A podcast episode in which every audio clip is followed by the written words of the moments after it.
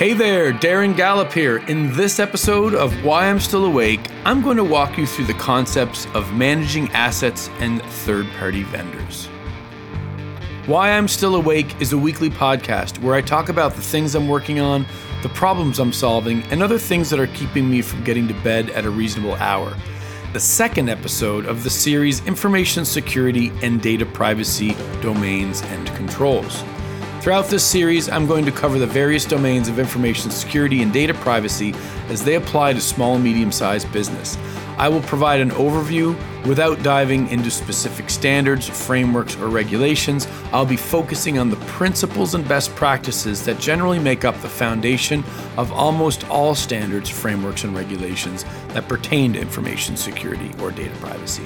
I will also share some insight on how these domains can actually apply to your personal life, your family, and your home.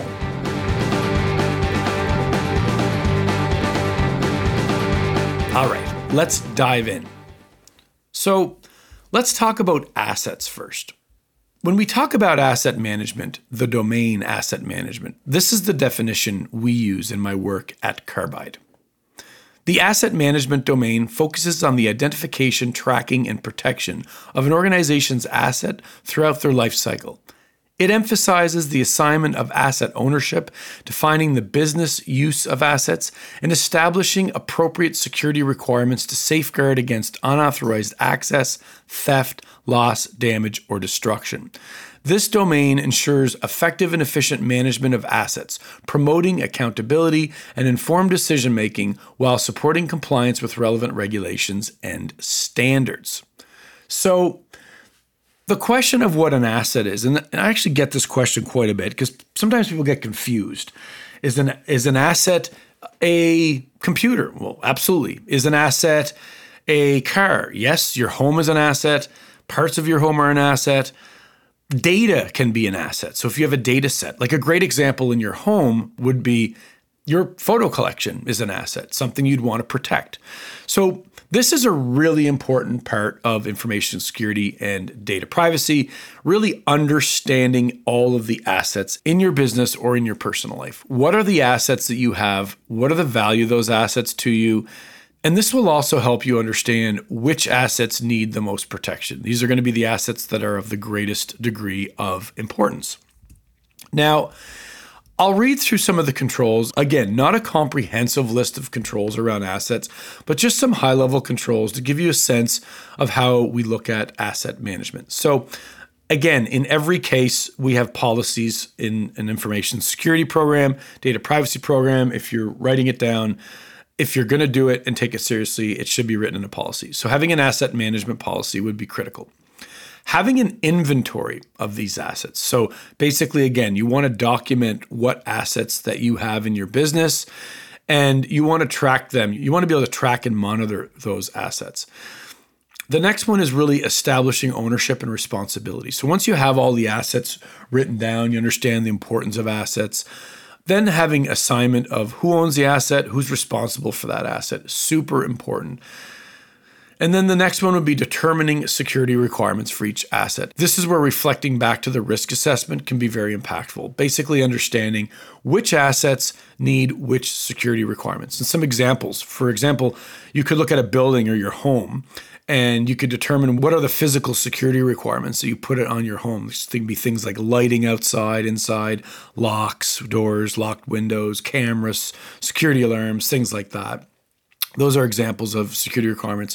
When you're talking about something like your network, you could have security requirements like, you know, updating firewalls, checking network uh, infrastructure, changing passwords periodically. If you're looking at an asset such as a laptop, you'll have things like running your updates uh, security patches, um, you know, other things of that nature. So that's just uh, a, just some high level around when you're thinking about your asset requirements.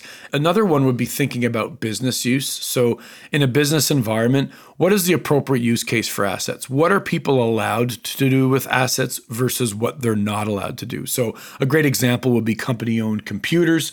They would likely be for business use. You may allow some personal use. You'd certainly want to restrict that personal use. You don't want people downloading malicious software. You don't want people accessing uh, potentially compromised websites or inappropriate websites. So, just thinking about that, having that documented in policy, and making sure it's really clear what people can and cannot do uh, in terms of how they use business assets. All right, so let's talk now about third-party management. And we at, at Carbide, in, in my, my work as, as a cybersecurity professional, we define third-party management as the following. The third party management domain deals with the identification, evaluation, and management of risks associated with third party vendors and service providers. This domain encompasses maintaining an inventory of third party relationships, conducting assessments like risk assessments on those vendors, implementing a comprehensive management program, and ensuring proper contractual agreements are in place. It aims to ensure that third party providers meet an organization's cybersecurity and privacy requirements, effectively managing potential risks and protecting sensitive data, systems, and operations. So, again, like every other domain, we want to make sure we have coverage for this in our written policies. We also want to practice third party access management. And what I mean by that is a robust third party access management program is in place in your organization. And this is designed to ensure that only authorized and necessary access is granted to the organization's systems, applications, and data. When you're building this program, it has to involve conducting due diligence before granting access, continuously monitoring and auditing third party activities, and implementing technical controls such as multi factor authentication and privileged access management to safeguard critical assets.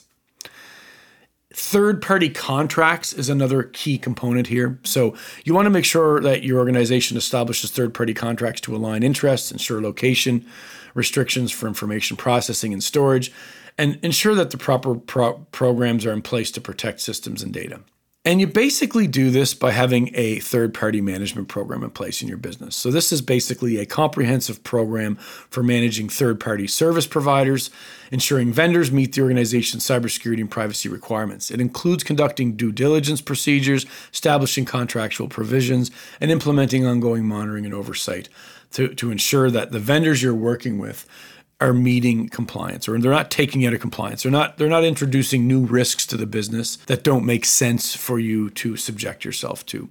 So again, in the same way that we do our risk assessment, we talked about in the last episode, you'd want to do a risk assessment on these third parties. So really understanding because you're going to have different third parties. Some may pose greater risks than others. Um, I'll give you an example. Obviously, if you have your web application hosted in a cloud, that cloud provider would be a very likely to be a high risk vendor. So you certainly want to go very deep in terms of your due diligence and the controls, uh, making sure that there's controls put around that vendor.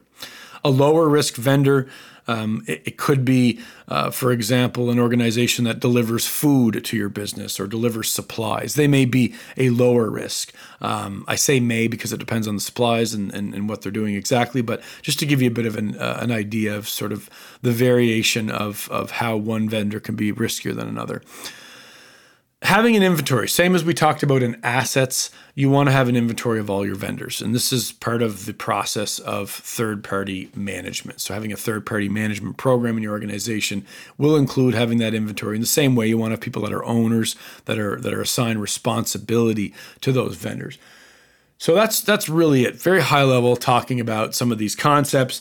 I do want to bring up how does this apply because we've been we've been trying to talk a little bit about how does this apply to your personal life. So, if you're thinking about assets in your per- personal life, you're going to be thinking about your physical assets. You're going to be thinking about your data assets as well. So, uh, a great example would be, uh, and I mentioned this a little earlier, is something like your family photo album.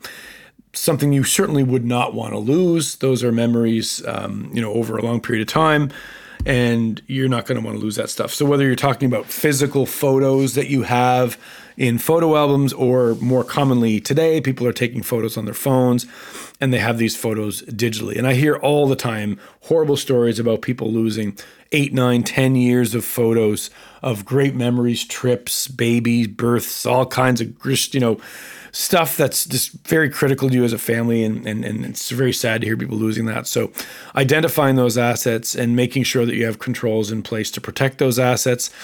And um, you know that that's that's what you want to do when you think about asset management in terms of your home life and your family life. And when we talk about third parties, what I would think about there, what are the organizations that you use? And third parties from a personal perspective can be things like a backup provider, it can be your personal email provider, your internet provider. If you have an IT company that deals with installing and setting up your internet or your Wi-Fi, uh, or or that manages your security system, cameras, um, making sure that you treat those vendors and really look at those vendors and make sure you're making good decisions.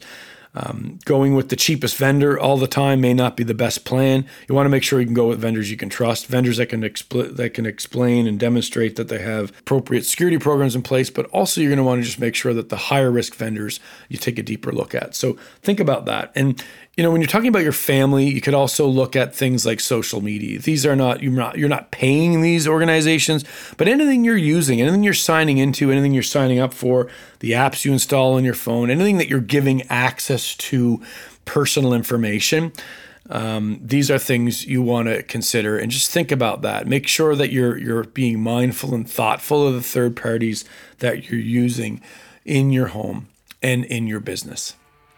All right, so that's it. I hope you enjoyed this episode. If you did, please take a second and rate the episode and share it with any friends, family members, or colleagues who you think may enjoy or otherwise benefit from it. Why I'm Still Awake is a weekly podcast that comes out every Wednesday morning.